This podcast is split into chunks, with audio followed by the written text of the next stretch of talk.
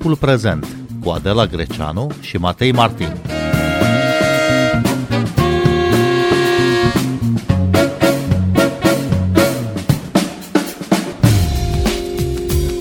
Aproape un sfert dintre adolescenți spun că sunt supuși în școală comentariilor cu tentă sexuală la adresa lor și a corpului lor.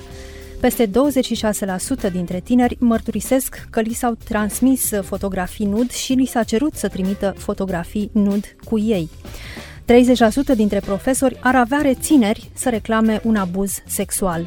Aceste date reies dintr-un studiu realizat de World Vision România, organizație care a inaugurat recent două centre de prevenire a abuzului sexual și sprijin pentru minori la Cluj și la Vaslui.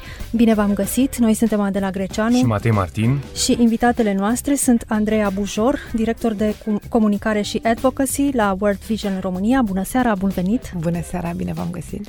Și Adela Alexandru de la Centrul Filia. Bună seara, vă mulțumim că sunteți în direct cu noi la Radio România România Cultural. Bună seara și mulțumesc tare mult pentru invitație.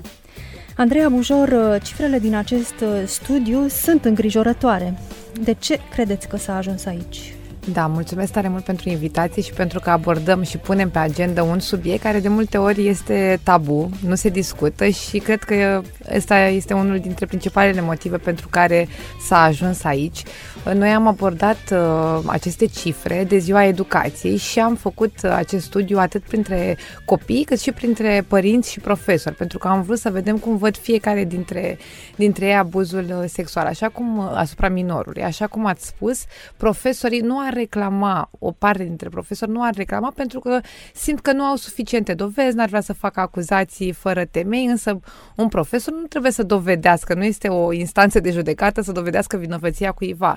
Așadar, dacă are astfel de semnalmente din partea copilului, este întotdeauna ar trebui să fie obligat, aș putea spune, să reclame și să fie atent la copil în cazul în care prezintă astfel de sem- semnalmente. Pe de cealaltă parte, profesorii ne spun că ei nu sunt formați în, așa, în acest uh, fel, ceea ce este foarte adevărat. Din păcate, în școală vedem că nu există suficienți psihologi, nu există suficienți consilieri și copiii nu au cu cine vorbi despre astfel de situații. Una dintre datele din studiul nostru, care pe mie mi-a rămas așa minte, aproape jumătate dintre copii nu știu dacă există în școala lor un consilier. Pur și simplu, atât de puțin se vorbește despre această, despre sănătatea emoțională până la urmă, sănătatea mentală, despre zona asta de abuz, încât ei nici măcar nu știu unde ar putea să se ducă să povestească despre astfel de, de situații. Este în continuare un subiect tabu, dar un subiect care se întâmplă din ce în ce mai des. Uh, datele ne-au surprins și pe noi. Uh, aproape un sfert dintre copii spun că au fost atinși uh, într-un mod pe care nu și l-au dorit, în general 17,5% la școală de către colegi sau de către alte persoane, fiind într-o, într-o mai mică măsură, așa cum a spus, au primit sau li s-a cerut fotografii nu vorbim despre Uh, minori, vorbim despre situații extrem de grave și ar trebui să ne ridice cu tuturor un, uh, un semnal de alarmă și ar trebui să începem să facem educație în acest, uh, în acest sens. Adela Alexandru, de fapt ce se încadrează la abuz sexual? Foarte multe lucruri se încadrează la abuz sexual și uh, ideea este așa, e tare greu să spui ce ai trăit dacă nu știi cum se cheamă și dacă nu știi ce a fost fluierăturile, strigăturile, apelativele sexiste de tipul, nu știu, iepuraș, păpușică, păsărică, uh, atingerile nedorite, expunerea la conținut uh, cu conotație sexuală, fie că vorbim de conținut scris sau de foto sau de video, toate acestea sunt forme de abuz și nu este o listă exhaustivă. Sunt forme care intră sub umbrela hărțuirii sexuale, iar hărțuirea sexuală este deopotrivă o formă de discriminare și o formă de violență de gen. Și deși intră sub incidența legii, și aș vrea să amintesc aici legea 202 pe 2002, ordonanța 137 pe 2000, codul penal, uh, și există sancțiuni ce pot fi aplicate pentru faptele de hărțuire sexuală, ei bine, aceste forme de violență sunt atât de normalizate la nivelul societății, încât pur și simplu Uh, se consideră că nu sunt suficient de grave, cu ghilimelele de rigoare, că nu constituie de fapt forme de violență și atunci ajung să rămână sub uh, tăcere, să nu fie raportate, să nu se vorbească despre asta. În plus, aș vrea să mai spun că, deși violența este extraordinar de des întâlnită și o subliniază și datele din studiul realizat de World Vision și date de la nivel internațional. Nu se vorbește despre violență de multe ori din rușine, din faptul că avem aceste credințe că să nu știe nimeni ce ni se întâmplă, să nu ne facem de râs sau să nu facem școala de râs, familia. Faptul că ești victimă uh, pare să fie mai degrabă o rușine, că arată slăbiciune. Uh, când de fapt atunci când ești copil, când ești adolescent, ești într-o poziție delicată în raport cu adulții, fie că vorbim de adulții din familie sau că vorbim de adulții din școală, te afli într-o relație de putere și de dependență față de aceștia. Uh, deci, uh, dacă ar fi să pun uh, punctul pe trei probleme pe care eu le-am regăsit din datele acestui studiu, aș spune că avem, pe de-o parte, o problemă cu informarea. Deopotrivă, părinții, cadrele didactice, elevii consideră că nu au informații suficiente despre ce presupun despre ce presupune abuzul, hărțuirea sexuală. Apoi există problema gradului de încredere pe care uh, elevii, adolescenții îl au în părinți sau în cadre didactice sau în alte autorități în a raporta, în a vorbi despre cazurile prin care uh, trec. Și o a treia problemă pe care eu am identificat-o ar fi că nu există o procedură unitară a școlilor de a raporta suspiciunile de cazuri pe care le au. Deci nici măcar nu spun cazuri, ci suspiciuni de cazuri pe care le-ar avea. Sunt total de acord cu Andreea atunci când spune că școlile nu sunt instanțe de judecată, profesorii pentru a raporta un caz nu au nevoie de probe, este suficient să aibă suspiciunea unui caz. Dar există o legislație suficient de exactă, suficient de nuanțată, încât să acopere toată această arie de abuzuri? Ande, da. Adela Alexandru. Da, există. Um, profesorii au un rol foarte important pentru că ei văd zi de zi uh, la școală copiii, elevii, îi cunosc, uh, știu cum se comportă în mod obișnuit. Uh, Există uh, niște prevederi incluse în hotărârea guvernamentală 49 pe 2011 care obligă uh, profesorii să anunțe autoritățile competente. În speță vorbim de uh, Direcția Generală de Asistență Socială și Protecția Copilului. Această hotărâre de guvern ne spune și care sunt uh, situațiile urgente care intră uh, ca urgență și situațiile în care profesorul trebuie neapărat să semnaleze autoritățile, adică are obligația imediat de a anunța autoritățile. Faptul că uh, copilul respectiv este victima unui abuz sexual, că este un copil care este exploatat în muncă sau exploatat sexual, uh, că un copil nu-și mai dorește să se ducă acasă, este frică să se ducă acasă. În cazul copiilor foarte mici, dacă avem cunoștințe uh, de copii care sunt lăsați singuri și au sub 8 ani, sunt mai multe de astfel de situații care sunt menționate în lege. Uh, cum, se, se, cum se semnalează autoritățile? În scris sau prin telefon, profesorul poate merge către DGASPC. Uh, se poate duce direct la această direcție sau poate da un telefon. Există numărul 983, care este telefonul uh, DGASPC pentru Serviciul de Protecție a Copilului um, sau uh, poate anunța suspiciunea de abuz la telefonul copilului, care este 116 111. Mai nou, există și un serviciu uh, care a fost lansat de către Guvernul României, în care orice abuz asupra copilului ar putea fi semnalat la numărul unic de telefon 119. În afară de modalitatea prin telefon, spuneam că profesorul poate semnala protecția copilului și în scris, se poate face un referat în care să se descrie în detaliu care sunt suspiciunile, ce se întâmplă, ce a aflat, dacă cumva a avut ocazia să discute cu copilul, uh, să spună și ce a povestit copilul.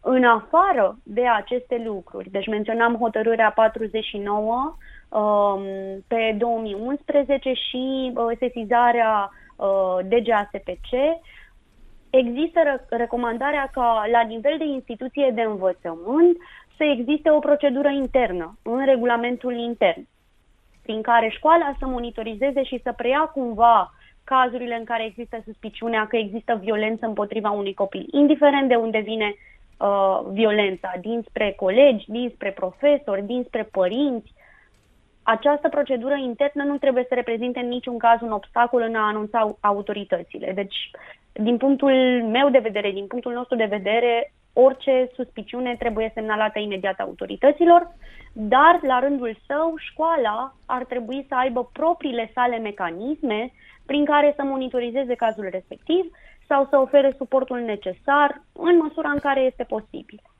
Bun, până la raportarea unei situații de abuz sexual, Andreea Bujor, cum îi învățăm pe copii să recunoască o situație de abuz sexual? Da, exact cum spunea și Adela, nu poți să raportezi ceea ce nu știi că este abuz. Noi am uh, întrebat, aș vrea să spun că am întrebat pe copii, de exemplu, dacă ești obligat să te uiți la un material pornografic, consider că acesta este abuz sexual, o mare parte dintre ei ne-au spus că nu, nu consideră că acesta este abuz sexual. Evident, acesta este un abuz sexual. De multe ori, atât copiii cât și uh, profesorii și părinții nu reușesc să recunoască, consideră că abuzul sexual este violul, uh, cam asta este uh, aria în care noi uh, avem uh, identificat abuzul sexual. Noi am vorbit la, au fost momente în care am vorbit cu profesoare care ne-au spus, păi nu a fost abuzată, doar a atins-o sau doar i-am încercat să explicăm că este un abuz sexual. Însă, așa cum am spus la început, este nevoie de formare. Noi avem uh, în plan să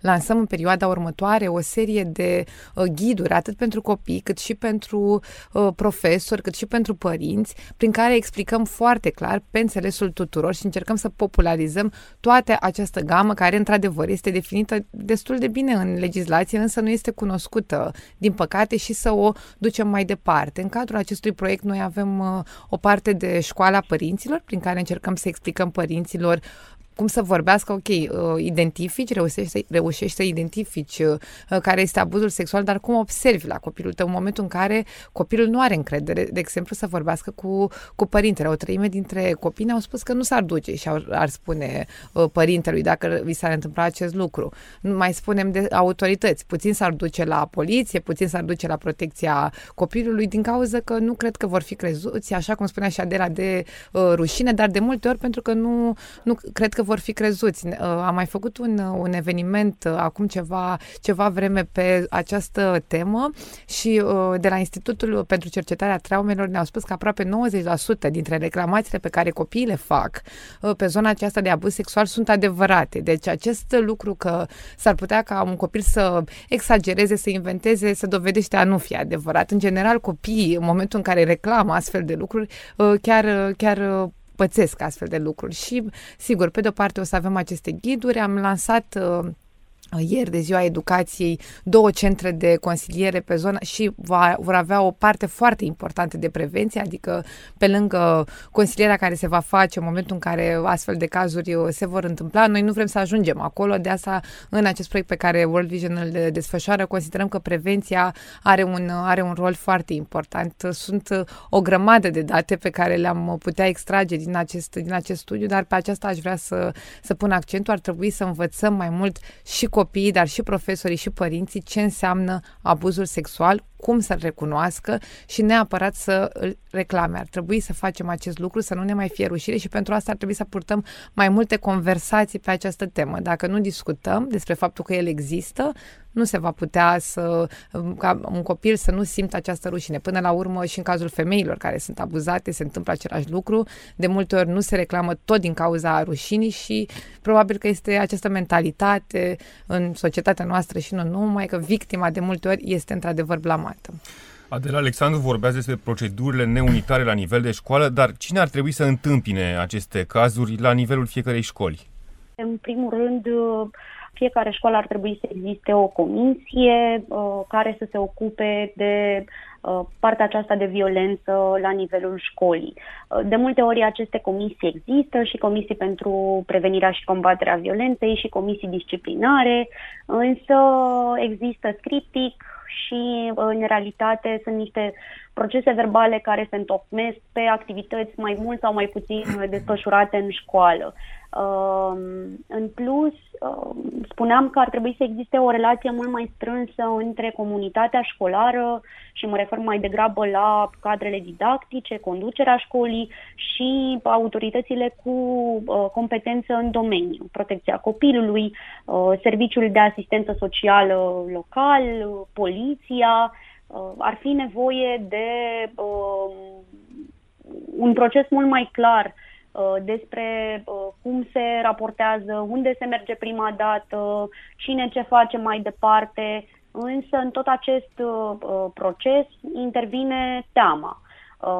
Pe de o parte, teama celor care ar trebui să raporteze, în speță elevii, elevele și spunea și Andreea mai devreme, teama aceasta de a fi Uh, judecate, teama de a li se pune eticheta de victimă, care de multe ori le face pe adolescente să țină ascunse abuzurile pe care le-au suferit.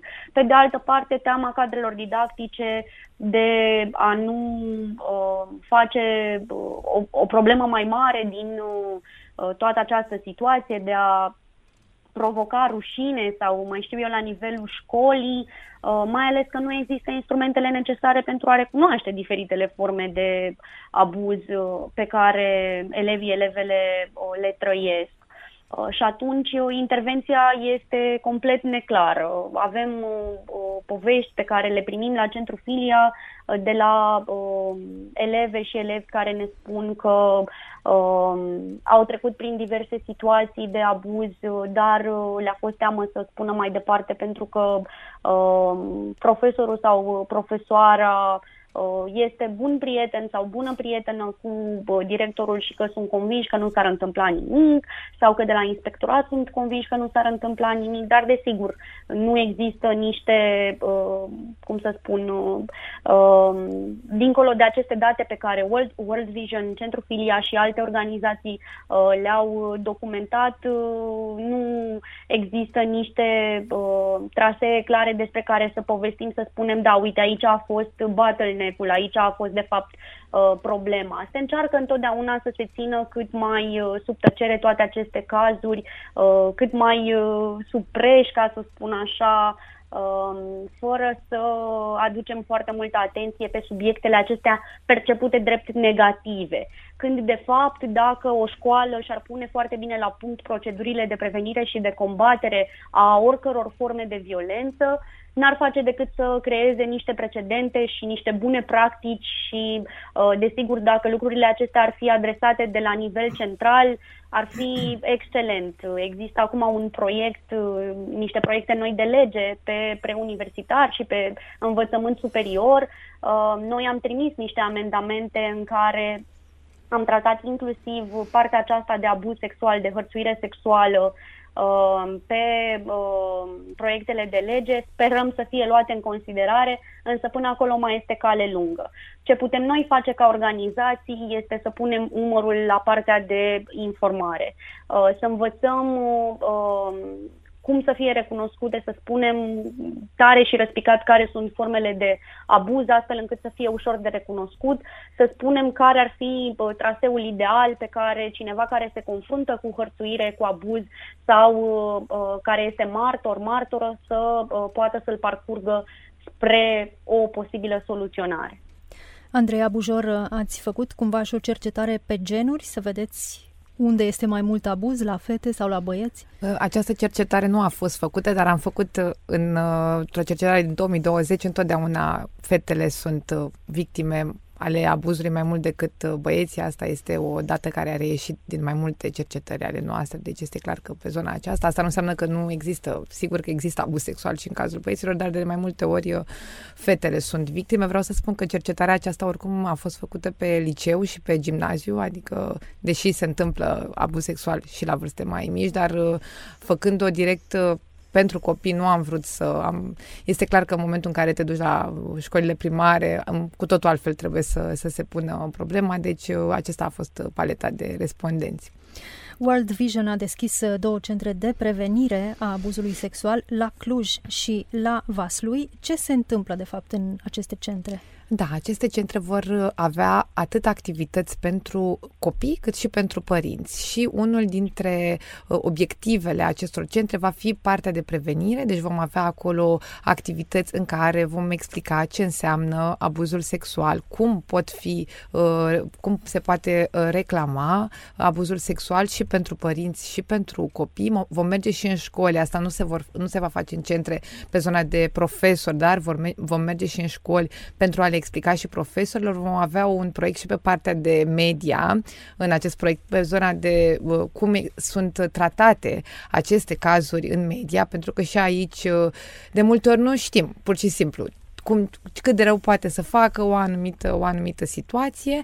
Asta este pe de-o parte și pe cealaltă parte, sigur, vom uh, face și consiliere în cazuri de uh, abuz sexual. Vreau să spun că nici nu cred că am scris asta în studiu, însă în cercetarea pe care noi am făcut-o, 10 răspunsuri, par puține, dar sunt 10 răspunsuri de copii care, bineînțeles, anonime, care au spus că au trecut prin situații de uh, viol. Deci, uh, într-o simplă cercetare pe 700 de respondenți am primit uh, astfel de răspunsuri. Este clar că aceste lucruri se întâmplă mult mai mult și ar trebui, cum spunea și Adela, într-adevăr uh, există o problemă pe care noi am mai, uh, am mai semnalat-o de-a lungul timpului, aceste punere în comun a datelor.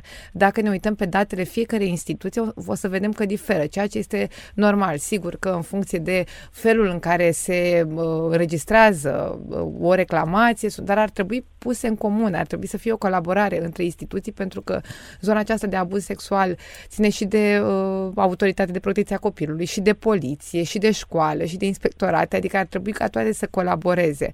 O altă soluție pe care noi am propus-o prin acest uh, și care reieși și în acest studiu, a fost raportarea poate pe o platformă online. Noi am întrebat atât copiii cât și profesorii dacă ar raporta mai ușor pe o platformă online, anonim și pur și simplu să, să scrie acolo decât uh, față în față sau telefonic. Uh, surprinzător, mai, profesorii ne-au spus mai mult că ar raporta online. Copiii, au, uh, cred că unul din cinci au spus că da, ar raporta online. Majoritatea ar prefera o discuție cu un psiholog față în față, dar acest lucru este destul de greu, având în vedere cât de puțini psihologi sunt în școli. Însă ar trebui să ne gândim, pentru că puțini au ales, din păcate, numerele de telefon la care se poate suna pentru raportare. Trebuie să ne gândim și cum ar fi mai ușor de raportat. Noi, noi ne-am gândit la asta pentru că pe pagina de Facebook a noastră, World Vision România, după ce am ieșit uh, în urmă cu câteva luni uh, cu anumite date tot pe zona de abuz sexual, am primit mesaje de la tine, copii, adolescenți care au trecut prin, prin asta. Bineînțeles, l-am dus mai departe, am mers către, către autorități și așa mai departe, dar noi ne-am gândit că pentru această generație s-ar putea să fie mai ușor să raporteze online decât să dea un telefon, asta în condițiile în care nu există un psiholog care să fie atent în școli la fiecare copil, ceea ce ar fi de recomandat. Da, apropo, cât de pregătiți sunt psihologii din școli, atât de puțin cât sunt, uh, să înțeleagă, să consilieze asemenea cazuri de suspiciune de abuz? vă dați seama că în momentul acesta sunt extrem de puțini psihologi în școli, adică și pe zona de pregătire deja ar trebui să trecem la, la un alt nivel. Cred că este bine să existe, în felul în care sunt pregătiți, nu am niciun fel de date, nu pot să mă pronunț cu privire la pregătirea, dar nu există, asta este problema. Și problema este că profesorii nu sunt pregătiți pentru asta. Și dacă nu au, uh, nu există zona aceasta de consilier sau psiholog, nu au cum să identifice și copilul nu are cum uh, încrederea copiilor în profesori dintre toate instituțiile pe care le-am enumerat este cea mai mică.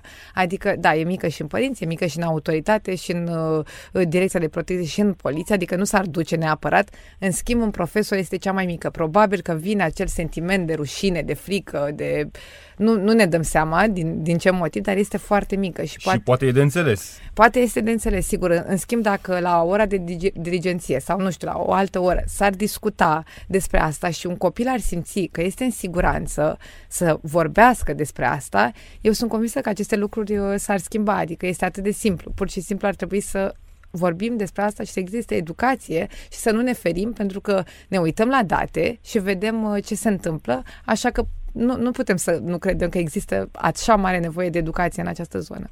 Da. De, ce, de ce ați ales Clujul și Vasluiul?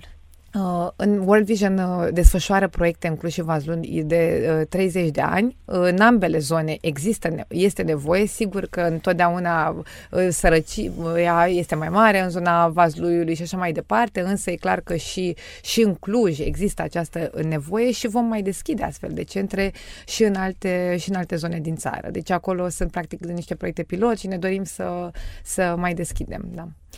Adela Alexandru, în ce măsură asemenea centre de prevenire a abuzului sau uh, organizații precum Centrul Filia World Vision pot face ce nu face școala în materie de educație sexuală? Aș zice că aceste uh, centre sunt uh, niște resurse extrem de importante, niște alternative, dar nu ar trebui să facă ce nu face școala, ci ar trebui să facă împreună cu școala și cu alte autorități cu competențe în domeniu. Um, când mă gândesc la prevenirea și combaterea violenței de orice fel, aș putea spune că pornește de la înțelegerea raporturilor inegale de putere și că s-ar putea face de la simpla promovare a egalității între fete și băieți de la cele mai, de la cele mai frage de vârste, atât în școală cât și în afara școlii, în toate spațiile posibile pe care copiii le accesează. Faptul că uh, prin niște programe dedicate. Um, copiii, tinerii pot învăța că sunt ființe cu drepturi egale și cu libertăți egale și că trebuie să se respecte reciproc, pot reprezenta o modalitate de a dezvolta adulți care să nu apeleze la violență pentru a-și impune punctul de vedere. Um, acum, despre școli, aș mai spune că profesorii uh, sunt resursa cea mai importantă care poate, uh, care pot pune umărul la crearea unor uh, medii sigure, a unor spații sigure în care să se discute despre violență. Și mi se pare extrem de important ceea ce um, spunea Andreea mai devreme, că dacă profesorii la clasă ar uh, începe niște discuții, ar uh, porni de la experiențele personale și ar încuraja copiii să se deschidă uh, despre experiențele lor cu violența în clasă, despre faptul că există hărțuire pe stradă, toate aceste forme de violență cu care tinerii se confruntă de la vârste foarte, foarte mici uh, și despre care nu se vorbește, în momentul în care încep aceste discuții, cred că s-ar putea crea un mediu care să ofere încredere suficientă și care să ofere posibilitatea copiilor să se arate și vulnerabili și să vorbească despre experiențele lor cu violența. Să uh, vorbească despre violența în spațiu public, la școală, despre violența de acasă, odată ce ei înțeleg că nu sunt singuri și că nu doar ei sau nu doar ele trec prin asta și că nu este ceva rușinos, uh, atunci înțeleg că ceea ce trăiesc nu este greșit și că nu este vina lor. Și ușor, ușor vor începe să uh, se deschidă pe aceste subiecte, să raporteze cazurile și poate că cel mai important să se construiască un soi de solidaritate în clasă, în școală, în rândul comunității școlare. Pentru că solidaritatea vine, în primul rând, din împărtășirea experiențelor într-un mediu sigur. Iar profesorii sunt, cu siguranță, cei care pot să construiască un astfel de mediu. Adela Alexandru, Andreea Bujor, vă mulțumim tare mult pentru această discuție. Noi suntem Adela Greceanu și Matei Martin. Ne găsiți și pe platformele de podcast. Abonați-vă la Timpul Prezent pe Apple Podcasts, Google Podcasts și Spotify. Cu bine, pe curând! Música